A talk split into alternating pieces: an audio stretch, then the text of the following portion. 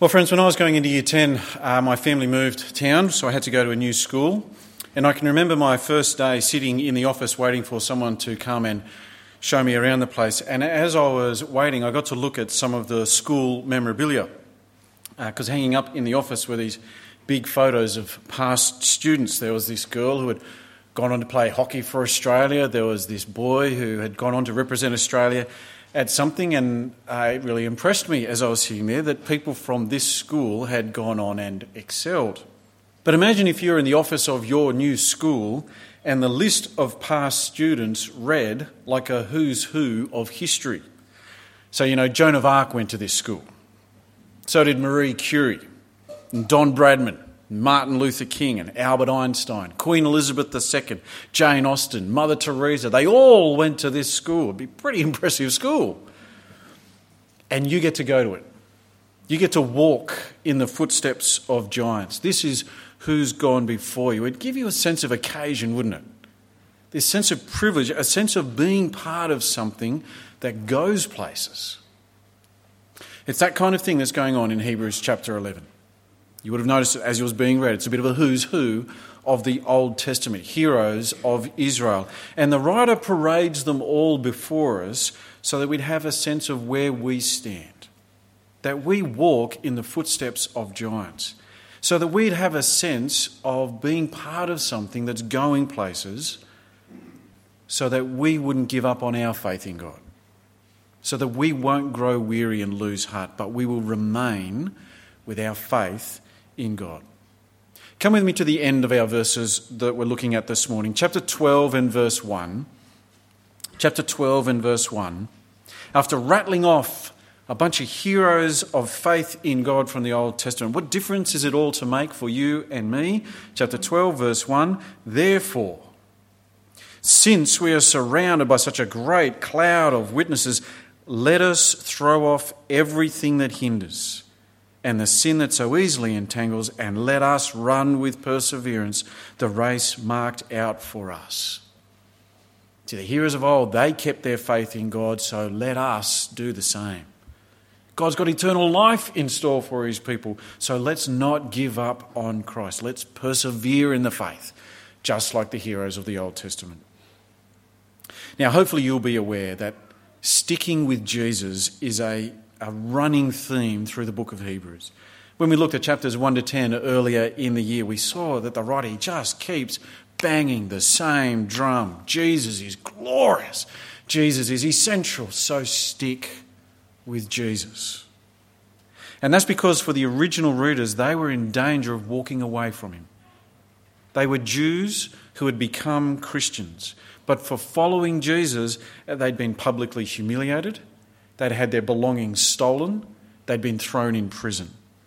And if they would just give up on Jesus and go back to Judaism with the priests and the sacrifices, then all that trouble would go away.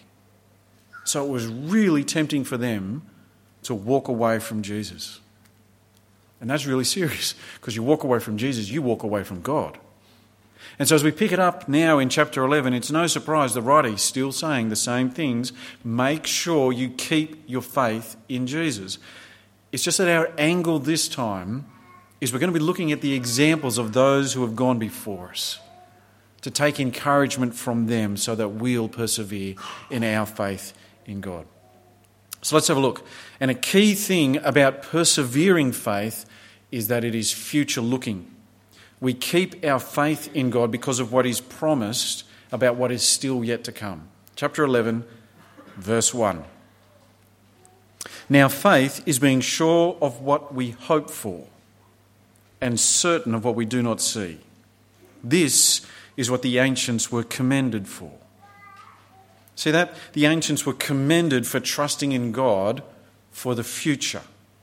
They knew that God had great things in store. They were sure of it, certain of it, and so they persevered in their faith in God, even though it meant having to endure terrible odds and terrible opposition. They just kept trusting in God. That's their example to us. And what the writer does now is he, he walks us through a gallery of Old Testament heroes. He looks at the examples of the faith of the ancients because they didn't just put their faith in God, they kept their faith in God because they trusted that what God said about the future would come true. Now, we don't have time to look at them all, so we're going to start with the big daddy of faith, and that is Abraham. And as I read, you'll see that for Abraham, it wasn't easy for him to keep his faith in God. He had a lot of uncertainty, he didn't know where he was going.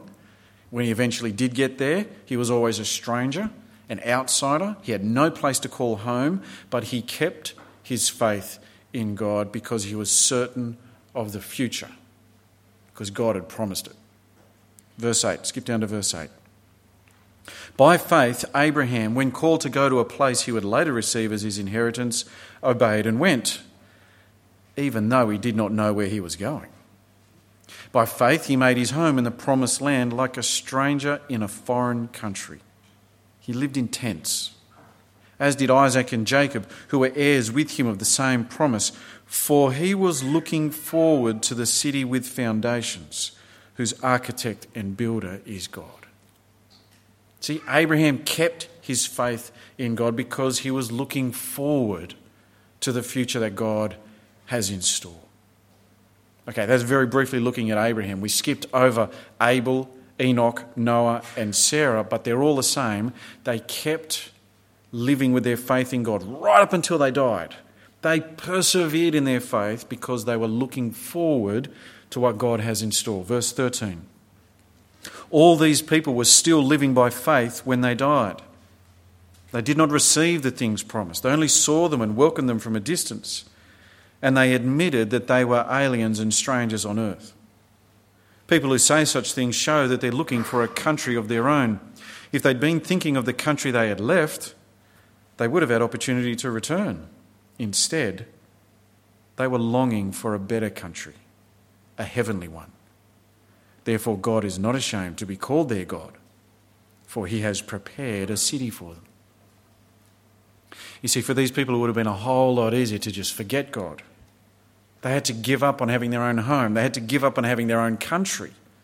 They could have easily gone back to where they'd gone before, but they were longing for a better country, a heavenly one. Their faith in God was future looking, and so their faith in God was enduring, persevering faith, like what we're meant to have as we wait for the new creation. Okay, skip down to Moses. He, he was a man who gave up a lot. He faced terrible hardship, but he kept his faith in God because, again, he was looking forward to what God had in store. Down to verse 24. 24. By faith, Moses, when he'd grown up, refused to be known as the son of Pharaoh's daughter.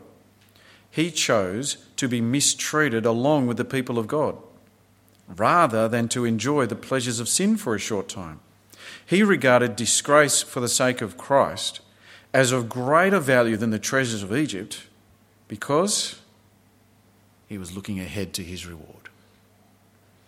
Moses had all the opportunities to live the high life. And he was a son of the Pharaoh's daughter. He had all of Egypt at his disposal, and it would have been very easy for him to plunge into life with the Egyptians and their gods.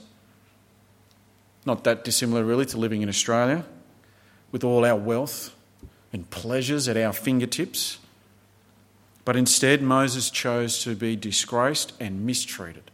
He chose to align himself with God's people and to suffer along with them because he was looking ahead to his reward. And so he persevered in his faith, looking to the future of what God had in store, even though it meant trouble and hardship. Now, that makes Moses a pretty good example for us to follow, doesn't it? You know, with our culture, taking leaps and bounds away from anything to do with Christ, if we're going to persevere in our faith in God in the coming days, months, and years, it's probably going to come with increasing opposition, isn't it? We need to steel ourselves and our children that we'll be ready for this, that we will persevere in the faith. But it wasn't just Moses that gives us this example of persevering faith. The writer now rattles off a heap of heroes from the Old Testament who also suffered at the hands of their enemies because of their faith in God. So in verse 32, he rattles off people like Barak and Samson and David and Samuel, people who had to endure torture and death, but they kept their faith in God because they were looking forward to a better resurrection. We'll pick it up in verse 35. Women received back their dead, raised to life again. There were others who were tortured, refusing to be released so that they might gain an even better resurrection. Some faced jeers and flogging and even chains and imprisonment. They were put to death by stoning. They were sawed in two. They were killed by the sword. They went about in sheepskins and goatskins, destitute, persecuted, and mistreated. The world wasn't worthy of them. They wandered in deserts and mountains, living in caves and in holes in the ground. These were all commended for their faith. Yet none of them received what had been promised, since God had planned something better for us, so that only together with us would they be made perfect. All these heroes going through unspeakable atrocities commended for persevering in their faith in God. Even though they didn't receive what was promised, and despite the terrible things they had to go through, they kept their faith in God because they knew that God had a better future in store, a better resurrection in verse 35. And they're all terrific examples for us as we seek to live out our lives with our faith in God because we know of the better future that God has in store, don't we? We know of Jesus Christ risen from the dead. Eternal life, it is so certain, it's already started. We know that sin and death and trouble and heartache will one day vanish, and so we're to follow in the footsteps of these ancients and we're to persevere in our faith in God. Chapter 12, verse 1 Therefore, since we're surrounded by such a great cloud of witnesses, let us Throw off everything that hinders and the sin that so easily entangles, and let us run with perseverance the race marked out for us. See, we're to follow in the footsteps of these heroes of the faith and run with perseverance the race marked out for us, the race of keeping our faith in God. Have you ever tried to walk with your shoes tied together? When I was a kid, you know, we'd go to a shoe store and they'd have the pairs of shoes tied together with those elastic ties. You remember them? And so, you know, I'd put one shoe on, but to make sure the other shoe fit, mum and dad want me to put both shoes on, and then they'd say, you know, go for a walk, see how they feel. Waddling down the aisle. Forget walking. Imagine trying to run a race with your shoes tied together. You just get all tangled up, wouldn't you? We're to be running the race of keeping our faith in God. So we don't want anything that'll tangle us up. And so in verse 1, we're to throw off everything that hinders and the sin that so easily entangles. It's a picture of an athlete trimming everything down to make themselves as streamlined as possible, to make running as easy as possible. Because we've got to run the race marked out for us with perseverance. Keeping our faith in God is like a marathon not a sprint. This is going to take effort, sustained effort. We're to run with perseverance just like the ancients of old. So let me ask you have you got anything in your life that's hindering you from keeping your faith in God? Are you committed to activities that mean you're irregular in meeting with us as the people of God? Are there things that you've committed to or you've committed your kids to that steal you away from meeting with us? Because we would love to encourage you. And we would love you to encourage us so that together we can keep our faith in God. Do you have unnecessary financial burdens that mean you have to spend truckloads of time and energy into earning money, leaving precious little for the things of God? Are you entangled in a sin that just keeps tripping you over? A sin that makes keeping your faith in God very difficult? Sexual immorality, greed, rage, gossip. Do you have anything that you need to throw off for the sake of running the race of keeping your faith in God. It'll come at a cost, I know. We're talking about giving things up. We're talking about throwing things aside. We're talking about getting rid of something in your life. But, friends, we want to keep our faith in God. We know the future that He's got in store for us. And so we throw off everything that hinders. We toss out the sin that so easily entangles so that we can run the race with perseverance that has been marked out for us, just like the ancients did. Now, from verse 2, the writer's got one more example for us. And this fellow, he was a colossus of faith in God. And I talk, of course, of Jesus Christ himself. But the Lord Jesus is more than just another example of someone who kept their faith in God. He's more than that. Christ, in fact, He is the reason that faith in God even works. Look at chapter 12, verse 2. Let us fix our eyes on Jesus, the author and perfecter of our faith, who for the joy set before him endured the cross, scorning its shame, and sat down at the right hand of the throne of God. So, not only is Jesus the ultimate example of someone keeping their faith in God, you know, he even went to the cross, but he is also the author and perfecter of our faith. In other words, Jesus is the reason that faith in God works. He's the reason that faith in God gives a certain hope for the future. Without Jesus, faith in God achieves nothing. Because we're not forgiven by Abraham's faith. And we, we don't receive eternal life by Moses' faith. No, it's only by Christ and his faithfulness that we're forgiven and receive eternal life. Because when Christ endured the cross, when he scorned its shame, he died in our place. Like we saw when we were thinking through chapters 7, 8, 9, and 10 earlier in the year, Christ sacrificed himself for us, for our sins. And so his persevering in his faith in God, even to the cross, that means that now, when we put our faith in God, we receive forgiveness and eternal life. And why did Christ persevere in his faith in God even to death on a cross? Because he was just like the ancients. Jesus knew the future that God had in store. His faith was future looking, and so it was persevering. So in verse 2, we're told it was for the joy set before him that he endured the cross. He knew the joy that after death he would be resurrected and restored to God's right hand in glory. He knew the joy that through his death he would bring countless men and women and boys and girls into the very family of God. He knew the joy of seeing his people delivered from their sins. He knew the joy of pouring out his spirit and so changing our hearts. He knew the joy that he would share eternity with all of his people in, in his glorious new creation. And for the joy that was set before him, he endured the cross, scorned its shame. He knew the future that God had in store, and so he kept his faith in God. And knowing his ultimate example, and that he did it for us, we are now to think upon him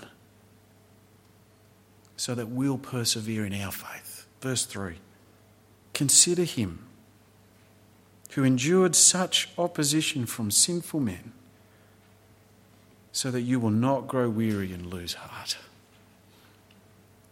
See, we're to look to Jesus, consider him, think about him, fix your eyes on him, so that we will not grow weary and lose heart, so that we'll persevere in our faith in God. And I know that's not always easy running this race, you know, keeping our faith in God, sometimes it can feel more like we're plodding than running, can't it? And it's all we've got just to keep one foot in front of the other. Maybe you've felt like that in the past. Maybe you've come to church this morning and that's exactly how you feel right now. The original readers, they were in danger of giving up on Christ. It was all getting too hard for them. The persecutions, the humiliations. And that's why the reminder, the writer is reminding us of these heroes of persevering faith. They've run the race. They kept their faith in God. And so let us join with, forget Albert Einstein, let's join with Abraham, Moses, David, Christ Himself, and run the race with perseverance that's been marked out for us. It's as if you're, you're running in the middle of a marathon. You're running into a giant stadium that is filled to capacity, but you're tired and you're exhausted and your head's down because it's just taking every ounce of energy to just keep going. And the writer to the Hebrews, he's there on the sidelines and he's screaming to you to look up, lift your head, look around you. Because over there in the stands, can you see him? It's Abraham cheering you on. He finished the race. And beside him, look, there's Sarah, his wife. And over there, there's Moses. You remember what happened to him? But he stayed the course. And there's King David. We all know what happened to him. And there's Samuel, and Samson, and Rahab and Noah, and Jeremiah, Haggai, Jacob, Joseph. Look at them all. And the stadium's filled with the cheers of all these people spurring you on. And as you take in these mighty heroes of the per- faith that persevered, a great hush falls over this stadium because the finishing line's just up ahead. You can see the end of your race. Everyone can see that your race will soon be over and standing at the finishing line with his arms wide open is the Lord Jesus himself, ready to give you a rich welcome into his eternal kingdom. And as you come closer, step by step, Christ himself is urging you on, calling you ever forward because he lived the life of persevering in his faith in God. For the joy set before him, he endured the cross and he did it for you. And it's as if the writer to the Hebrews, he's jumped over the fence, he's out onto the track, he's stuck his arm around you, and he's saying to you, Fix your eyes on Jesus. Fix your eyes on him. Keep running the race. Keep your faith in God. Because eternal life's just a few steps away. It's just there. Don't give up. Let's pray. Heavenly Father, we thank you for the certainty of eternal life. We thank you that it's already started with your Son, already resurrected from the dead. And Father, we thank you that you've brought us safe this far. And we pray that you would keep us with our faith in you until the very end.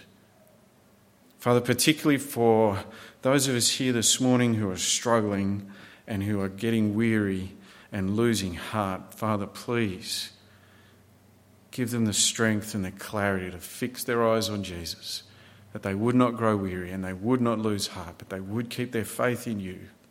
And Father, we pray that as a church family, we would so love you and your Son, that we would deeply love one another, and we would urge each other on. We would be there for one another, doing whatever it takes, Father, to see us all, please, keeping our faith in you. Father, thank you for the certainty of what's in store.